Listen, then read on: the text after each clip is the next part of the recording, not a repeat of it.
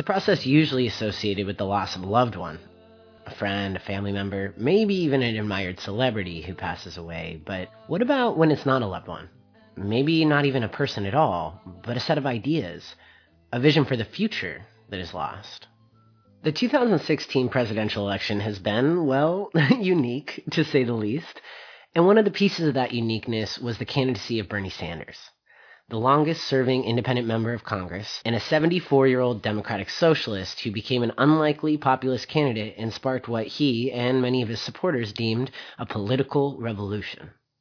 Full disclosure, I was one of those supporters. And as the Associated Press called the election for Hillary Clinton the day before my primary here in California, and my social media filled with pressure from Hillary supporters to immediately throw my enthusiastic support behind the victorious Democratic candidate, I was angry and bitter and feeling like what those people were asking of me to flip my support on a dime after being so deeply emotionally invested in the Sanders campaign was unrealistic and dismissive of the emotional process that I knew I would have to go through before even considering what my next move would be, no matter how I felt about Hillary Clinton and her platform. This pressure to move on at what felt like an inhuman pace was like someone rushing me through a period of mourning just a day after losing someone dear to me. This idea that I was at the beginning stages of a grieving process really resonated with me, and all the complex emotions that I felt as I began to mourn not only a political candidate, but a platform and a future for America that I desperately wanted to see and that had given me immense hope. I even resorted to taking a silly online poll to see if what I was experiencing was indeed grief like, and after pressing submit, was pushed to confirmation. I just basically had to replace loved one in the automated results to politician and platform, and boom, it was spot on. It said, People who have scored similarly to you often complain of complicated grief. Complicated grief is characterized by a preoccupation with thoughts of the lost politician and platform, yearning for the lost politician and platform, disbelief about the loss, and having difficulty accepting the loss. Seeing others respond to messages about it being time to unite the party with it's too frickin' soon had me curious about whether others were also in a process of grieving, and if so, what their experiences were, and what moving through those stages of grief when it wasn't a loved one per se, though I don't doubt that many Sanders supporters would say they love him, but a campaign, a platform, a future that was lost. Commonly, grief is discussed as a five stage process, uh, a model developed by psychiatrist Elisabeth Kubler Ross. Those stages, which are not necessarily experienced linearly or even one at a time, are DABDA or DABDA denial, anger, bargaining, depression, and acceptance. Today, you'll hear the thoughts and feelings of five Bernie Sanders supporters as they navigate through those five stages of grief over his loss to Hillary Clinton in the Democratic primary.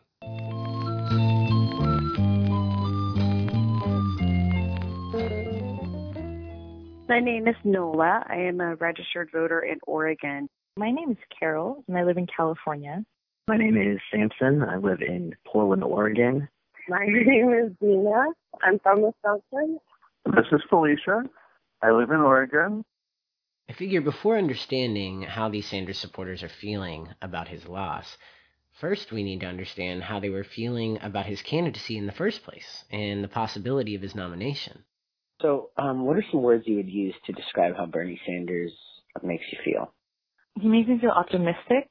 He makes me feel engaged, and he makes me feel like I'm part of something bigger. Yeah, that I'm part of a community.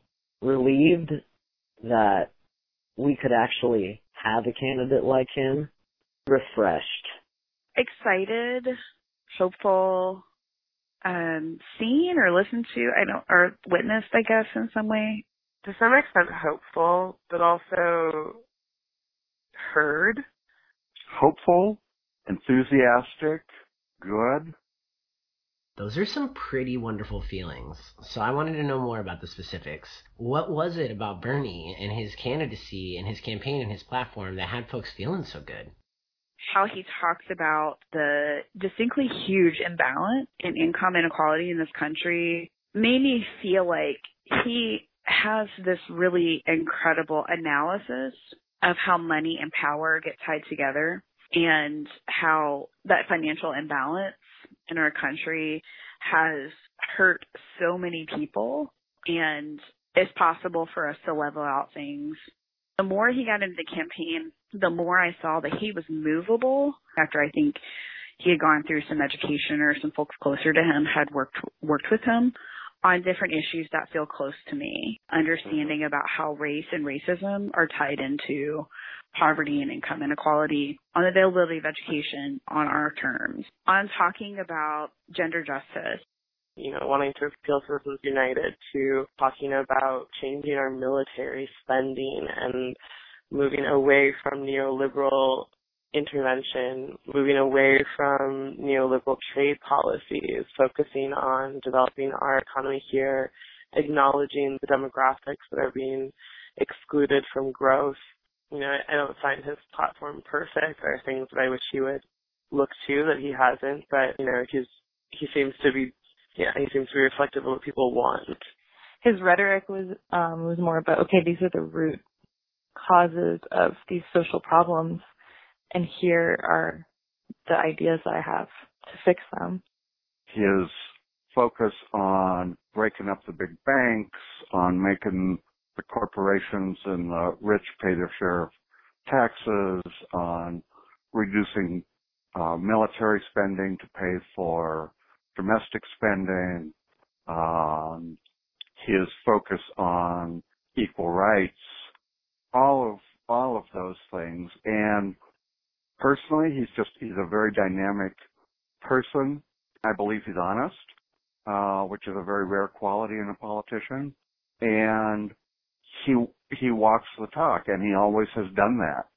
Uh, well, the fact that he has been pretty consistent um, as far as his issues, despite whether or not they are popular at the time, and he made a big commitment to not, you know, using super PACs and big money and he doesn't have a lot of personal wealth to throw at his campaign and he like finances all through like pretty small donations.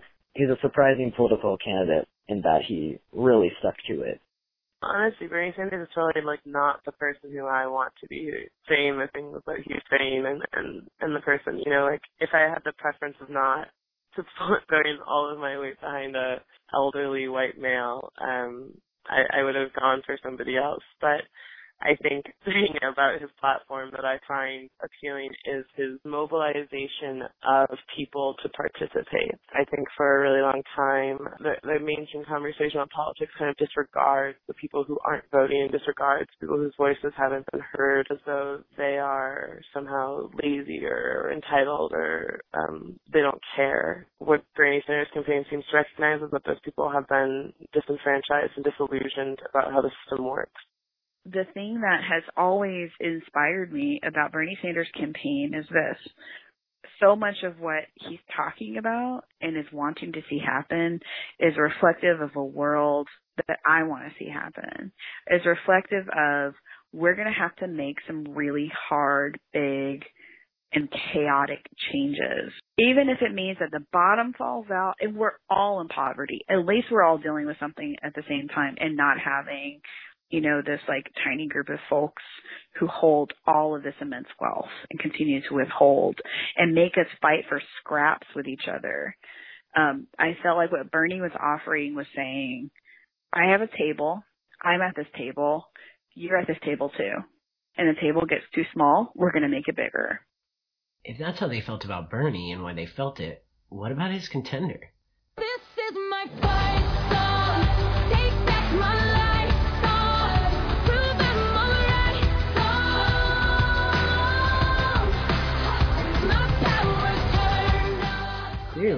They were mourning Bernie's loss, they aren't exactly thrilled about their remaining options. But while some were adamantly opposed to much of Clinton's platform, others I spoke with felt, well, lukewarm about her candidacy. So, what are some words that would describe how Hillary Clinton makes you feel? Fine. Fine. yeah, I feel very tepid about her. I guess I don't I don't have any very negative words to associate with her. In some ways, I think she would be totally fine, but maybe fine in the negative sense, in the way that people say fine. She makes me feel thoughtful Um, concerned. Terrified. Folks were really quick to shift from talking about how Hillary Clinton and her campaign makes them feel to instead describing who they feel Hillary Clinton is. Um, I find a way of saying uh, status quo, but not. She doesn't make me feel like I'm the status quo. She makes me feel like things are going to continue operating at status quo. Um, she represents like everything current and status quo to me. The word establishment comes up. The word status quo. Thinking about Hillary Clinton really makes me grapple like with my own misogyny in a really interesting way. Like being a person who doesn't really want to support her, but trying to figure out exactly how to artic- articulate why. I think it's really hard to talk about how you feel about Hillary Clinton without unpacking all of the the sexism that goes into describe like all the sexism that has occurred during her campaign. It's hard to say like, well Bernie Sanders is is so authentic, um, and it's like Hillary Clinton wouldn't even be a viable candidate if she had been authentic for her entire political career. Because she doesn't have that luxury. So with that caveat, I guess I would say that Hillary Clinton is a true politician. She's very defensive. She's she's not open and she's not transparent at all. Uh, and I think that the um, hostility and criticism that she has faced all her life has had a lot to do um, with shaping that, you know, and that's really sad. But at the same time, that's how she is. So, what specifically about Hillary's platform and her career as a politician had those that I spoke with so concerned? There's her participation in the corrupting role that money plays in our political system. It's incredibly offensive to me that she raked in $21 million in speaking fees from all these big corporations, including Wall Street and oil companies and big pharma. I felt concerned about her affiliation with the really big banks, knowing that they're also a big part of the reason why many people who are close to me lost their retirement and lost houses and lost a possibility um, at a stable future and are now having basically to work until they die. Also concerning for many were her foreign policies. If she's going to continue the same policies or be even more into warmongering, considering she voted for the Iraq War. Her foreign policy platform, in terms of like how willing she is to go to war and like being very pro-Israel. I think I feel concerned that she has been a willing participant in this like incredibly, um, incredibly present militaristic presence that the U.S. has continued to have some spoke of their concern over policies and decisions she's made that felt inconsistent, in conflict, or politically motivated. Zena used early childhood education, an issue she's really passionate about, as an example. When she talks about it, she talks about it for a very limited part of the population, right? And at the same time, she is talking about trade policies that are going to make those jobs more difficult, and she is working with uh, prison organizations that are supporting a school to prison pipeline, and she's you know, she's abdicated all of the opportunities she's had to really make an, a difference and really say something about changing the structure of our militarized police force that, that limits a lot of communities.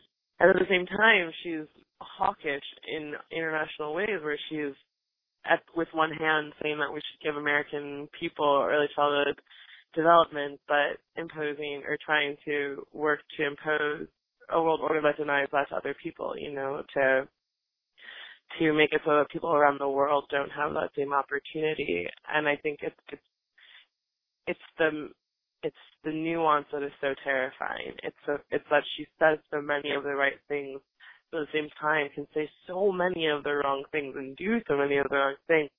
I find her views to be inconsistent, um, and she can often, in my view, kind of be polit- um, politicking Clinton's moderate social policies and rhetoric in general, and particularly regarding systemic racism, also had these Sanders supporters concerned about the prospect of Clinton's nomination. Think that her social policy proposals are kind of pandering and, and don't go far enough. She's definitely more on the like, we should work with what we got. But that's sort of like her whole thing is that she's like working, she's working within the political climate. She's not trying to like push it. I don't think that she's radical enough about race issues. Um, she wasn't really, she wasn't willing to go there. I'm not okay with what I have seen of Hillary Clinton's views toward black children and black youth um, and black adults. I feel like I've seen her tokenize folks. You know, I saw that one, there was this one kid, right, who I think called her out and was like, you called us super predators. You know, and she was so dismissive. We're like, we're not having that conversation. What if you took just a breath to say, I'm sorry that I said that. And I don't think of you as a super predator. Or if she does think of black people as super predators, just like say that, you know, like just be upfront about who you are. She had an opportunity to treat this young black person with some respect just in that moment to say, you're right, I did say that. And I, and I think the way that she treated that moment right then told me a lot about how willing or unwilling she is to talk about her own understanding of race, of racism, and valuing of the the lives of black people in this country. So i feel like a lot i think i think several of those things are are all the things i've factored into why not not feeling supportive of her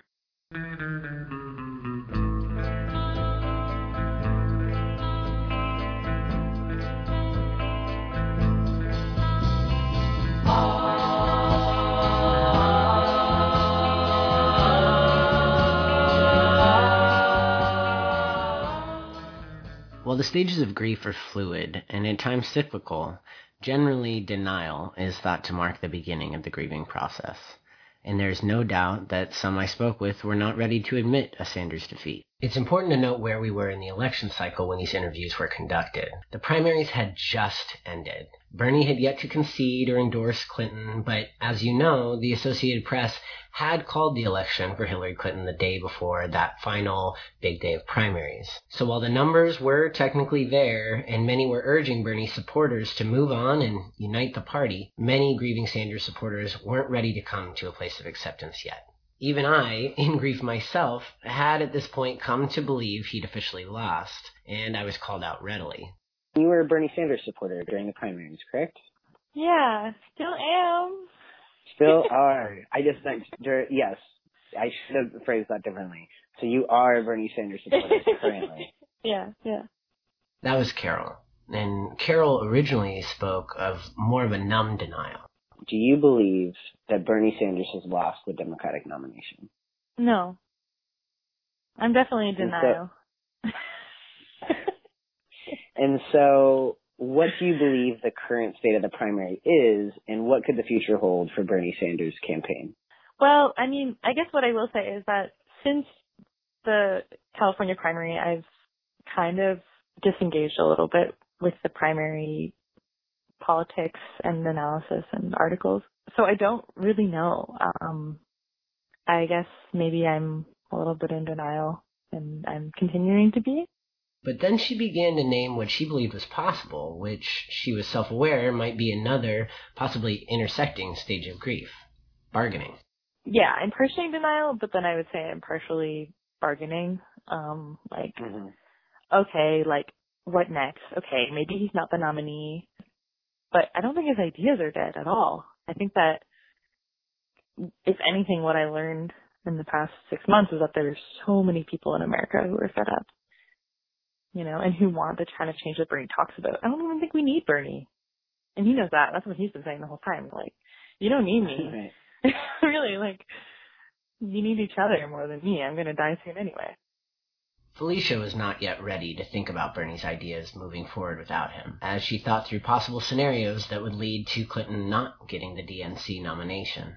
I mean, it's already become clear to many of us that Hillary may not, may be unelectable against Donald Trump or be on very shaky ground against Donald Trump.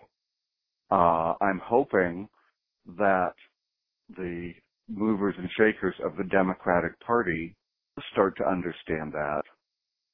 And, you know, I was never one who put a lot of stock in the big email scandal until the State Department Inspector General report came out, and it was pretty damning. And if something else, if the other shoe falls before the convention, I think she won't be the nominee. Uh, but the key is whether the superdelegates come to believe that she's not electable. Samson, who's a logical thinker and a stickler for reason and truth with a capital T, was focusing his denial on the rules of the process. In reality, the process was not over. Yeah, it's not over until he uh, ends his campaign officially before the convention, or the convention and they officially choose Hillary Clinton. And I think technically, so technically it's not over, and I recognize that, and I recognize that there is a possibility that super delegates um, could switch over. I just find it extremely unlikely. And as upsetting as it is to see like the AP call the nomination, you know, before California's even done voting and before the convention, and for people to say that it's mathematically impossible for Bernie Sanders to get the nomination, that like angers me on like a very like logical, technical level because I'm like, well, but that's just like not the case though. It's just not true. While Carol agreed that folks were getting ahead of the process, she also understood that the massive momentum of Democrats and the media moving on wasn't nothing. She hasn't clinched the nomination in any literal sense because there hasn't been a convention yet. Mm-hmm. But but a lot of people are accepting as fact that she is the nominee, even without the numbers. So it's true enough, I guess. The other two folks I spoke with, Nola and Zena, were not in a stage of denial at all. Do you believe that Hillary Clinton will be the Democratic nominee and that Bernie yeah. Sanders is lost? Yeah, I do. I mean, I, I think that she, I think that she now has, she's effectively gotten the, she'll get the nomination at the convention. Though Nola did experience one brief moment of denial right after the AP announced that Clinton had clinched it. I was like, what? When I first saw it, I was like, no, that, that can't be right. You know, but then I started looking and reading things and then I was like, yeah, this is Hillary's. Hillary's got it. As much as I don't agree with that, that things still off in the count you know but again it's like i'm trying to understand a really complex system with primaries with with delegates super delegates caucuses popular vote you know like there's so much going on there unlike carol instead of shying away from information that may move them out of denial nola dug into figuring out the primary landscape and where things stood after gathering that information, Nola indeed did move out of denial and into other emotions of grief and frustration with the process.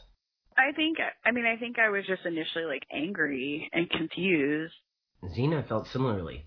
What was your reaction to the Associated Press calling the election for Hillary the day before the final primaries? Frustration, for sure. Um, also, like, I wasn't surprised, but uh, mostly just like really sad, like bummed for our country. but was in no way in denial that Sanders had lost. In fact, she'd come to terms with his loss well before most. I mean, to be perfectly frank, I think she clinched the nomination before the primaries season even started. Whether folks were in a place where they believed that he had lost or were still holding on, there was across the board a frustration that the media would call the election before everyone had had the chance to cast their vote it's frustrating to me because I, I do think that the media and the polls shape the way that people think about voting and the way that people vote, maybe. That's terrible. That's really terrible.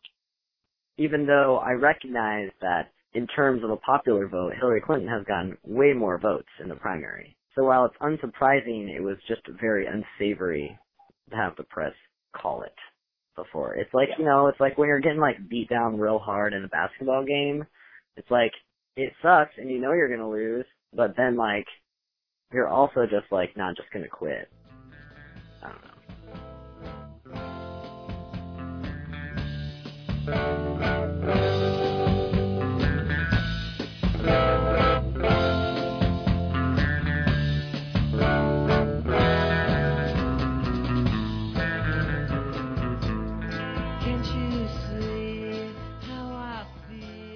All but one of the people I spoke with mentioned feeling anger, and when I pushed them to name what or who they were angry with, there were two key targets our democratic system and Hillary supporters themselves. Nola and Felicia both mentioned directing their anger at aspects of the system. A lot of my anger has still been about the DNC, and I mean, I don't think it's just about Debbie Wasserman Schultz. It's not just about her as a chair, but I think it's about how the DNC is conducting itself, saying Hillary is our candidate, and you know, and it's very much this idea of the establishment candidate, and that's what works. I feel angry at only having a two party system. Even if I wanted to vote for Jill Stein or if Bernie decides to run as independent or whatever happens, it's like that's going to split the votes.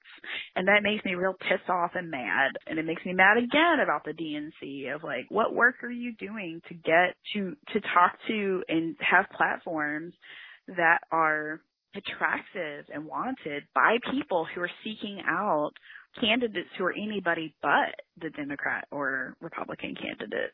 And when you say you feel angry, who or or what is do you feel like your anger is, is being directed at?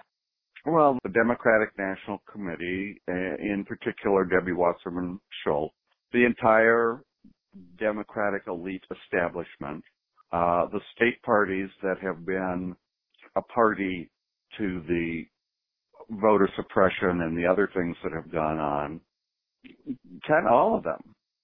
Samson, Felicia, and Zena were angry at Hillary supporters for appearing clueless despite an abundance of information available to them. Clueless to both the harms that a Clinton presidency poses and to the actual chance that Bernie Sanders had to lead a revolution.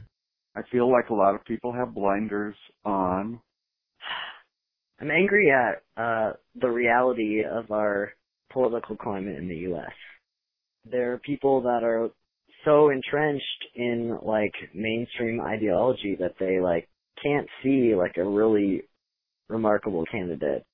And I understand that like my news sources and my like social media is really inundated with Bernie Sanders. But I think like the media blackout is real for like so many other people that think just like, oh, Bernie Sanders is just a fringe character. And so I'm angry too that people don't seek out more information about something that you know affects their their lives and that they're willing to just be you know this the sheep listening to Fox or you know MSNBC or whatever.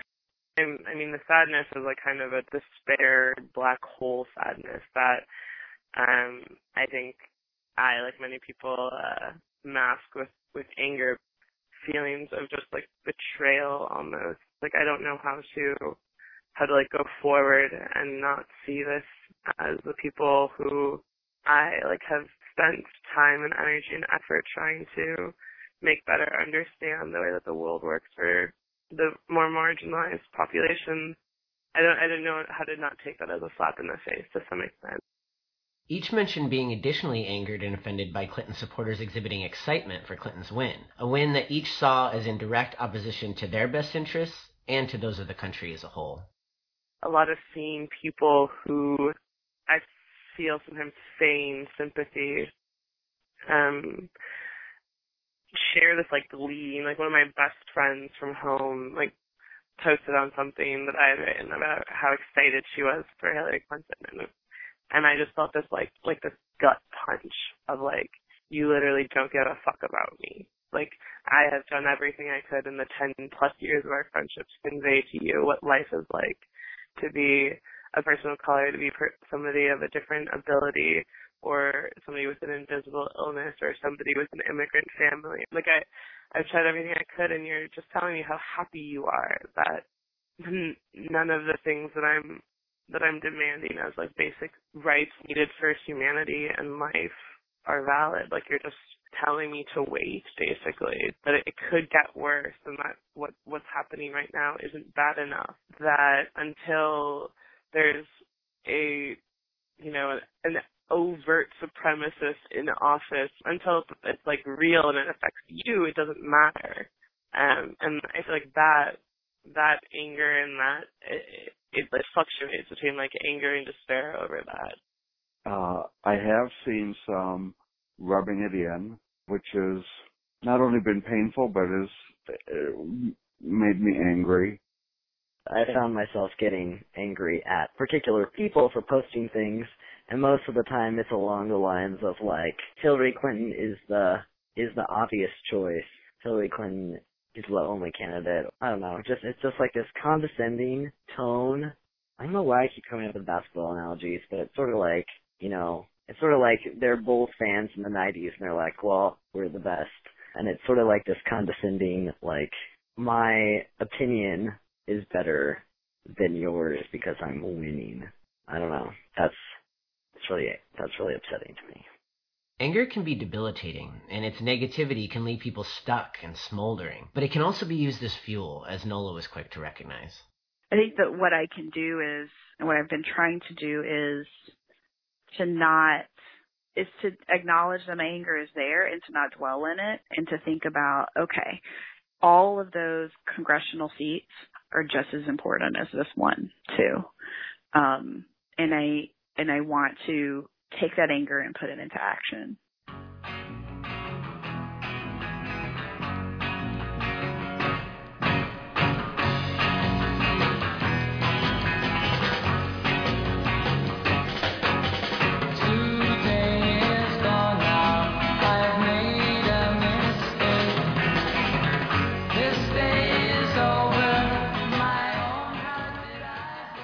Bargaining is the stage of grief where folks ruminate on how things could have gone differently and what, if anything, could have prevented the loss from happening. It often takes the form of if only or what if statements and can involve both dreams of preventing the current loss from ever having happened and avoiding similar losses in the future. Some focus their bargaining on what they personally could have done differently. I mean, I wish I'd actually volunteered. Um, there was always some uh, something else going on, you know. But I think that would have made me feel better, even if the results were exactly the same.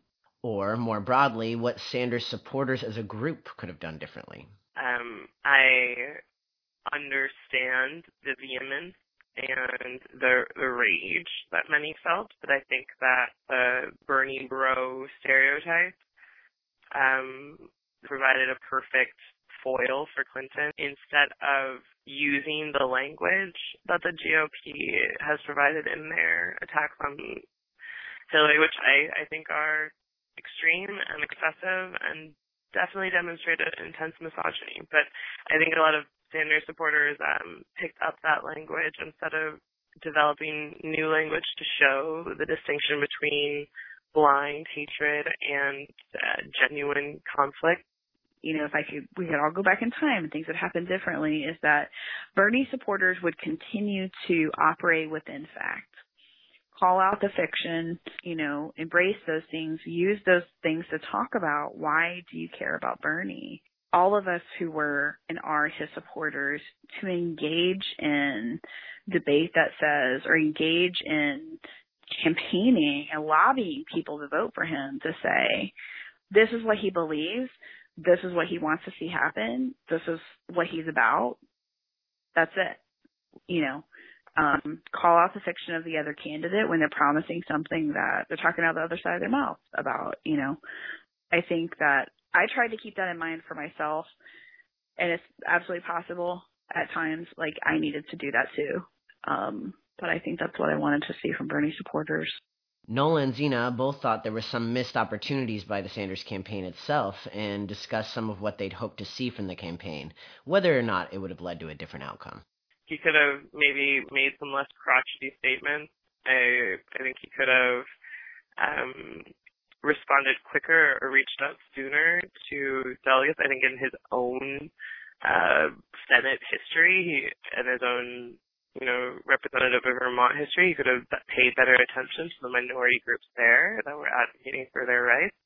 I, I wanted to see, I wanted to see them focus so much more, not just on like, what are Hillary's shortcomings and what are, and I think, you know, and I do think that Bernie had an opportunity, you know, this whole phenomenon, right, of like the Bernie bros, of like men in our movement who are acting badly, you know, behaving badly and are doing some really messy stuff because of sexism and misogyny. Like those things are real.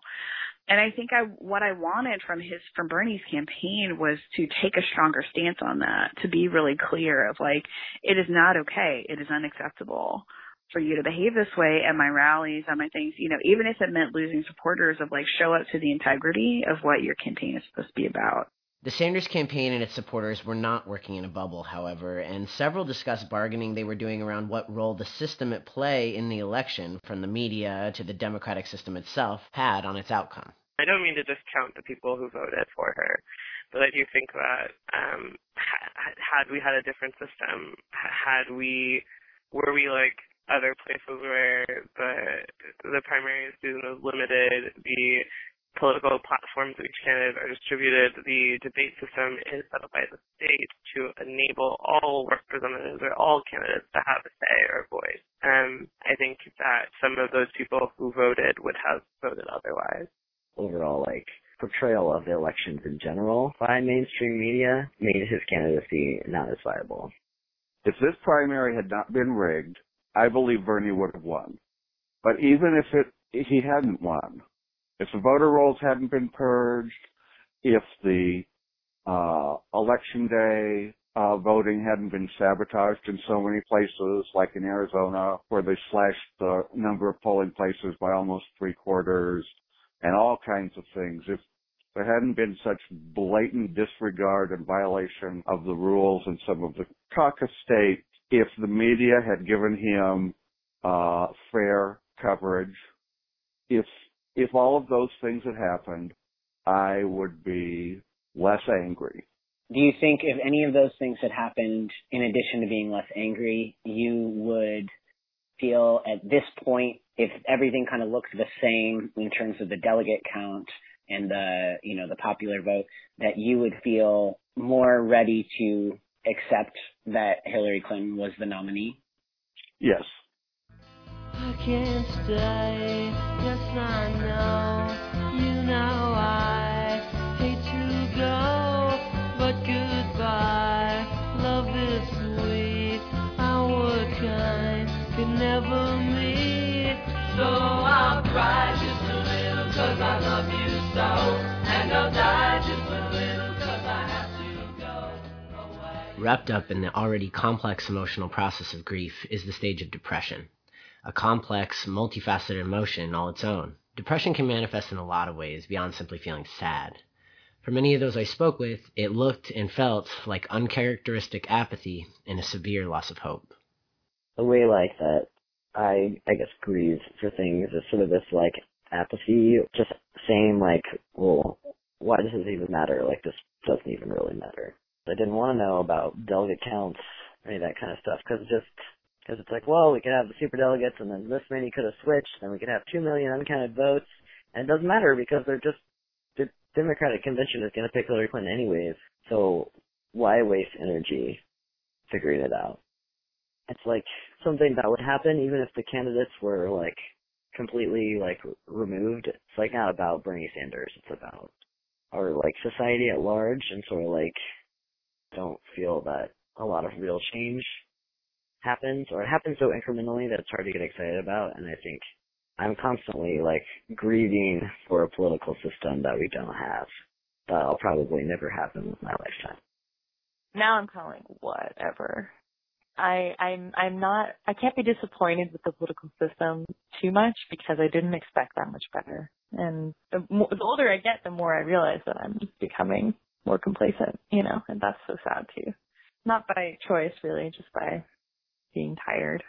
Yeah. Anyway, it's just that's the thing that I'm sad about. It's not like the campaign or any of this capital letter stuff. It's just like losing that feeling of like momentum that was gathered around the campaign, I guess. But like I said, I, I don't think it's gone forever. It's just kind of like this moment maybe is sadly ending. Should have bought the merch. I think I've I've had sort of this like coexisting feeling of depression, hopelessness about him not being nominated. I think it's been there for a while, even when we had the the primary here in Oregon. you know, and I was like, I think he's gonna win significantly.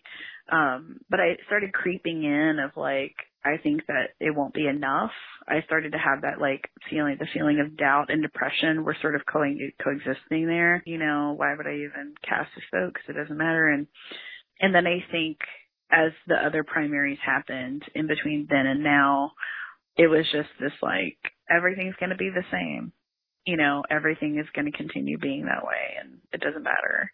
When it was announced that Clinton had the numbers she needed to clinch the nomination, Zena gave her husband Dave a unfair, quick ultimatum that he would either have to be willing to leave the country or be willing to give up the possibility of having children because the people of this country just decided that our children weren't of relevance to their future. That was my reaction. It was to just go immediate, cold, bummed of, okay, America, you don't care. You weren't listening. You're maybe not going to listen.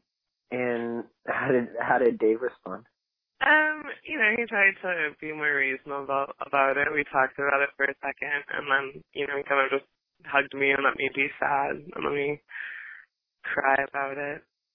He's a bit more uh, what our society would call pragmatic, um, but I think also privileged to not feel the same sort of the same sort of terror. Um, and to respect and understand the things that I'm talking about being afraid of, but not have any, not having any of the same experiences of actually like living that fear. The experiences of fear Zena's referring to are related to her health, and Sanders' platform regarding healthcare reform held a lot of promise for her future and her family's future. I have a, a degenerative disorder that has become increasingly expensive due to some of the trade-offs made with the ACA. And so as we're talking about our finances together he sees more and more the really prohibitive costs involved with keeping me alive, um, and how those are affected by moderate policy. Um, and so there, you know, there are those times where he can understand really, and, and he does get defensive and angry. But at the end of the day, I think he's more afraid of the unknown than the known. For Felicia, it was the already present and persistent apathy of American voters long before any of their candidates lost that had her feeling let down and sad.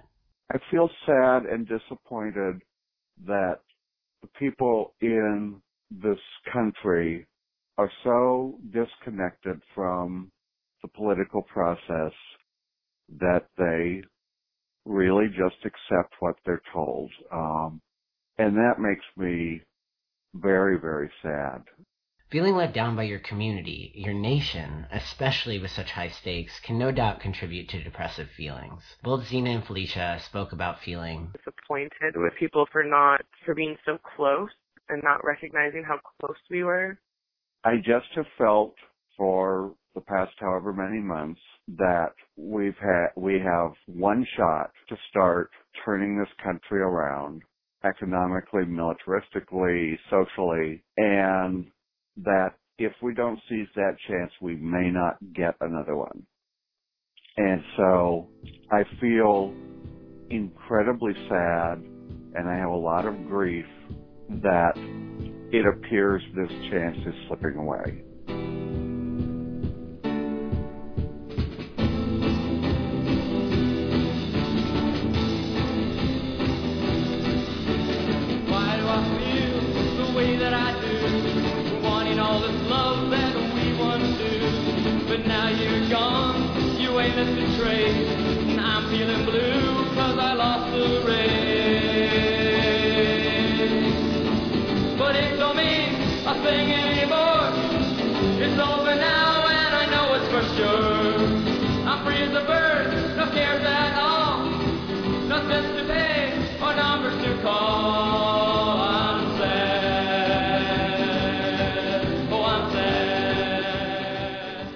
Acceptance is considered the last phase of the grieving process, and while some may consider it a time when a person in grief feels okay about what happened and has moved on, it's more often the case that a person in grief never really feels good or even okay about the loss they've experienced. More often, acceptance is a stage where the grieving person accepts the reality of the loss they've experienced, that it's real and permanent, and begin to move forward, learning to live with and within this new reality.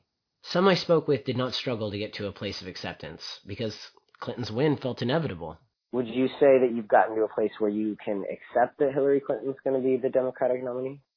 Yeah, I mean, on some level, I've always been at that place because I just feel so like, ugh, well, I'm sure it'll be fine if Hillary gets elected, and I hope she does. The system did exactly what the system has always done. You know, like populist movements are never met with the support of the system. That's not how it works. That's, if that's how it worked, we would be in a far better place than we are now. Um, so I think, yeah, I mean, I think the system did exactly what the system was meant to do. It, it kept the people who had power before with power now. Others, like Nola, were still working to get to a place of acceptance emotionally, though were already strategically reacting to this new, accepted reality.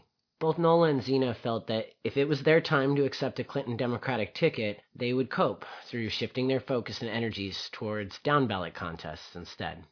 Like I know like the primaries are over, like she's going to be the nominee. I think my acceptance, I'm still getting there. I think that's sort of where the complicated, complex part of this comes in is like intellectually I know this, but emotionally I don't accept this. I mean, I'm not okay with this.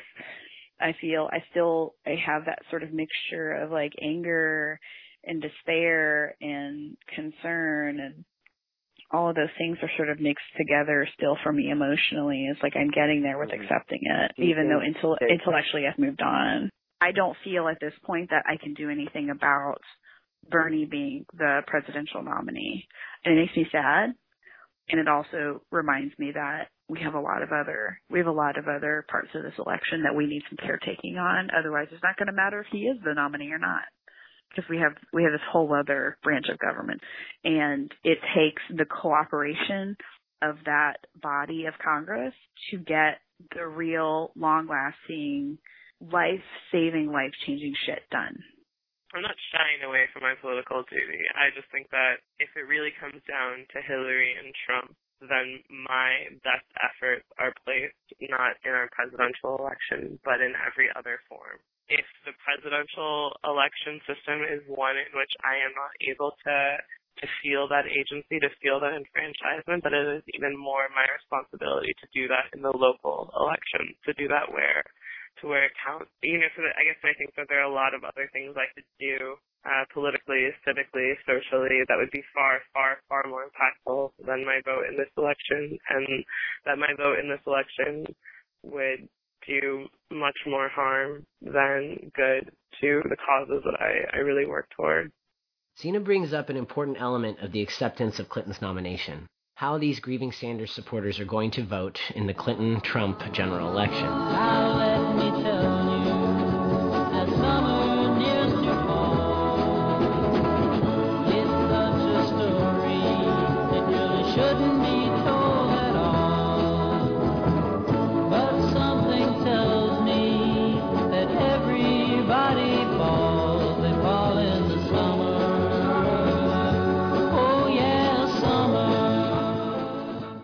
You heard when we spoke, Zena felt her vote in the general could do more harm than good for the issues she cared about most. Nationally, this sentiment is not all that uncommon, sometimes deemed the Bernie or bust mentality. To me, it's important to consider that committed Bernie Sanders supporters are still grieving, and it's not reasonable to ask a person who has invested so much time, passion, hope, and maybe even money into a candidate's campaign to immediately accept that loss and readily, enthusiastically shift their support to the victorious nominee. That request ignores the very real and deep human emotions connected to this process.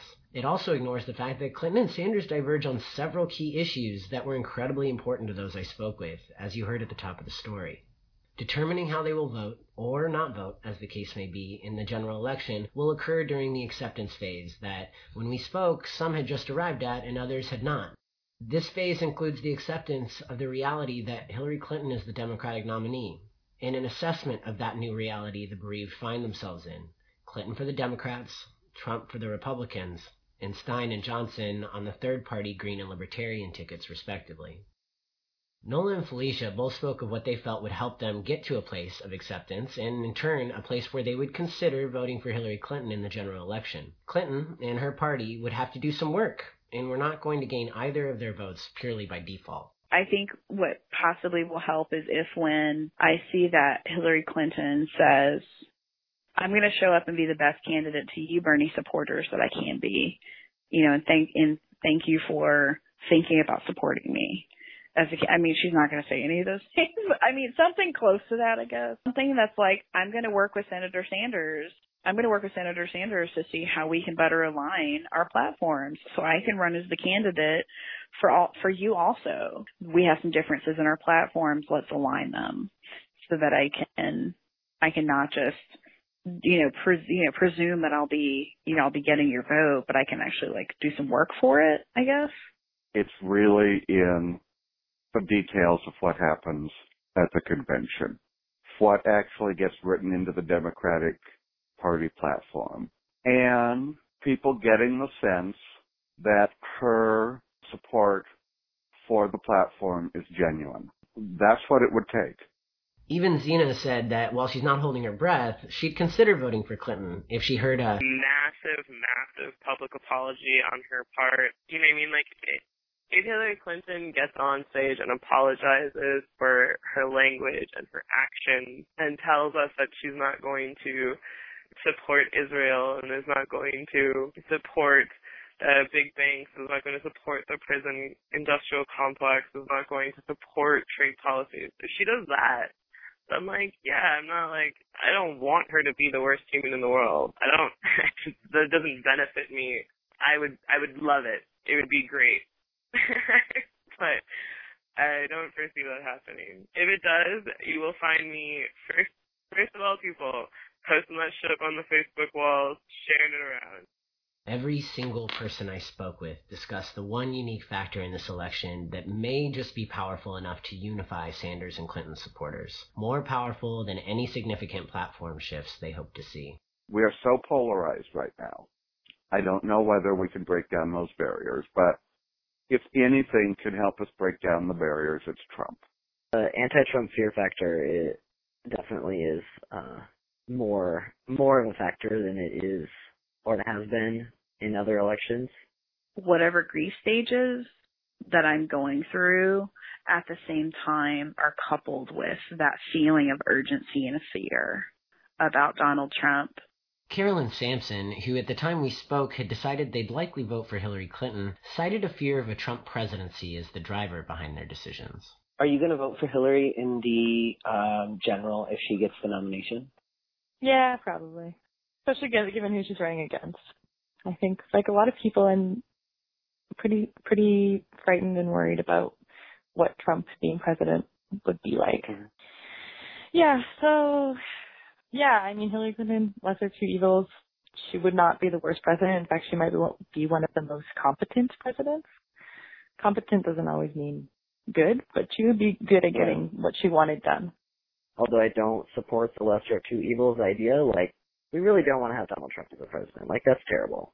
Like, I would vote for, like, pretty much anyone else. Nola and Felicia, who both mentioned needing to see some effort put into a platform compromise from the Clinton camp, both also spoke to the ways that a fear of a President Trump becoming a reality could push them to vote for the quote unquote lesser of two evils. My life and my livelihood is at risk if Donald Trump is elected that's real. And I want more than anything to not have that feeling of I'm going to vote for the lesser evil because I I mean I don't think of Hillary Clinton as evil, but um I I don't want to have that feeling of like, well, I guess I just have to, you know, resolve and I'm just going to do, you know, the best possible thing. I want the option of the best thing. I want the option of the best person for me and for what's going on in my life and the lives of people that I care very much about. But, mm, you know, our lives are at risk if this guy, Trump gets elected. In almost every election, I have voted for what I consider to be the lesser of two evils. And Hillary is the lesser of two evils. And I'm at a point in my life where morally it has gotten increasingly hard for me to do that. I really want to be able to feel good about myself in relationship to politics. And I think a lot of that could come from voting my conscience.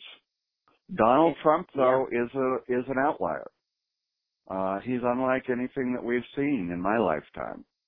Depending on what happens at the convention, I could end up not supporting but voting for Hillary. So is that kind of like begrudgingly voting for her? or- Yes, Or, and why would Yeah. you do that? just to stop Trump.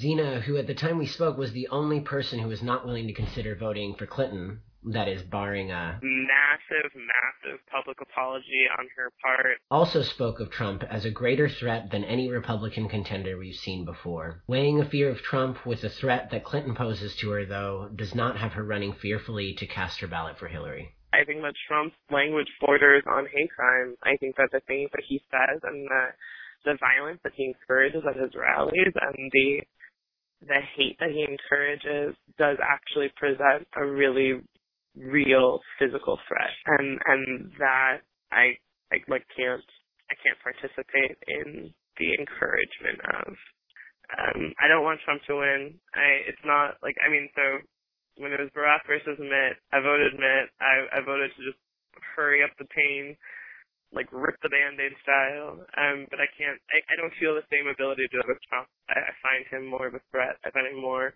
of a danger to the people and the causes that I, I believe in and I, I love. Um, but at the same time, I, I feel the same fear about Clinton. So I don't know how to vote for either of them. And, um, yeah, voting for the Green Party or voting for another candidate would be a way to to vocalize that, to show that. Um, and so it's something that I'm, I'm definitely considering. But I'm also looking at jobs abroad. And what about that option, voting for a third party candidate? While Samson rationalized that When you know that one of two choices is gonna is going to be president, to me it just doesn't make sense to to vote for anyone else but one of the two. Felicia, who was still deciding how she'd vote depending on how the Democratic platform shaped up and whether a fear of Trump would scare her away from voting her conscience, was considering it. I would uh, I would either vote for Jill Stein or I would write in Bernie Sanders if I were not to vote for Hillary. Do you believe that uh, that person that you would vote for, whether that's Stein or, or Sanders, that they could actually win the election? No. No, but I think they could send a, a big message. Who do you think would receive that message? Hopefully, the Democratic Party. They may be too blind or too corrupt to see it, but I do think that with the level of anger and disgust in the country, we have the potential to start building a new political movement and maybe even a new political party. And Samson? I'm not sure that voting for third party candidates is is the means to ending the two party system. So because I don't feel strongly about any of the other candidates, um, I'm not going to vote for them either. I'm just going to vote for Hillary Clinton.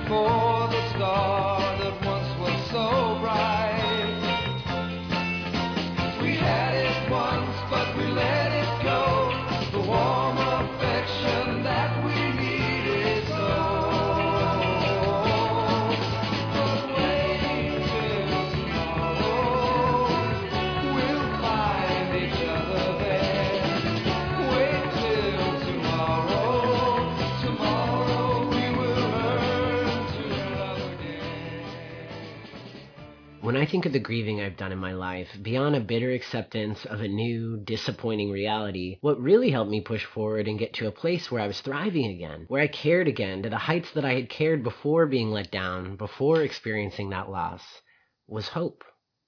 A hope for the future. It is clear that Sanders supporters, as they wade through their grieving process, are finding all kinds of hope. Hope for Bernie Sanders' political future. That gives me hope him being part of the administration or you know maybe potentially going back into the senate I think also there's possibility of him him being a really he could build it on the momentum even if he doesn't go back into an elected position. I think that he also has the possibility to continue pushing on there's a want for a significant at least third party in this country um for progressive causes, you know, and I think that there's absolutely a possibility that that's something that he could do. I would be really pumped about that. I would get on board with that and find a way to be helpful in that however I could. I think he should just go back to Senate and be awesome in Senate and have like a, a whole caucus of people who he's supporting to get elected and who who think like him and yeah, try to do more there. Hope for how the Sanders campaign and Sanders supporters can influence the Democratic platform at the DNC and further the future of the Democratic Party. I think that the the best outcome that could happen, in my opinion, with the Democratic nomination is for a lot of people to be present um, in Philly and um, really making the Democratic Party hear how discontent they are with how things have played out. And I don't think it's going to change anything this year, but I, I think if the Democratic Party wants to survive, it's hopefully going to change something going forward. There's a shit ton of us who still support what Bernie has to say and what Bernie's platforms have had to say.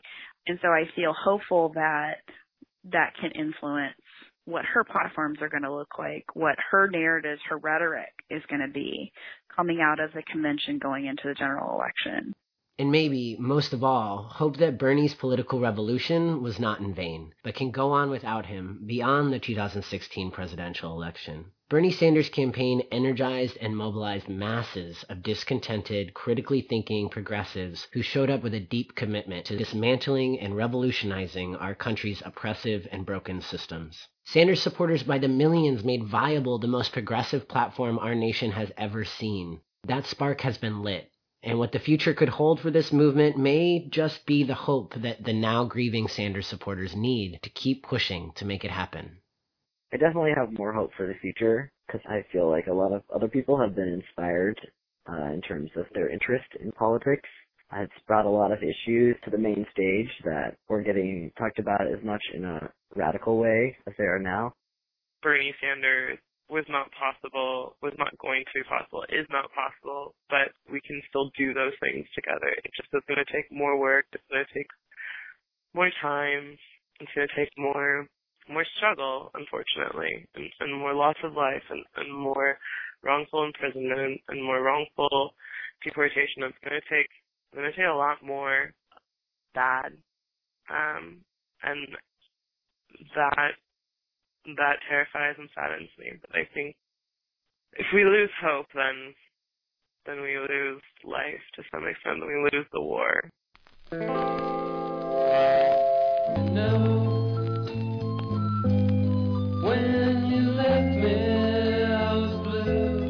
I want to thank Carol, Sam, Nola, Felicia, and Zena for sharing their grieving process with me for this story. You heard music today by The Wonders, The Shaggs, Rachel Platten, Gary and the Nightlights, The Enchanted Forest, The Ponds, and The Banana Splits. This is Nash Jones. Thank you for listening, and hang in there, everyone. We'll get through this together.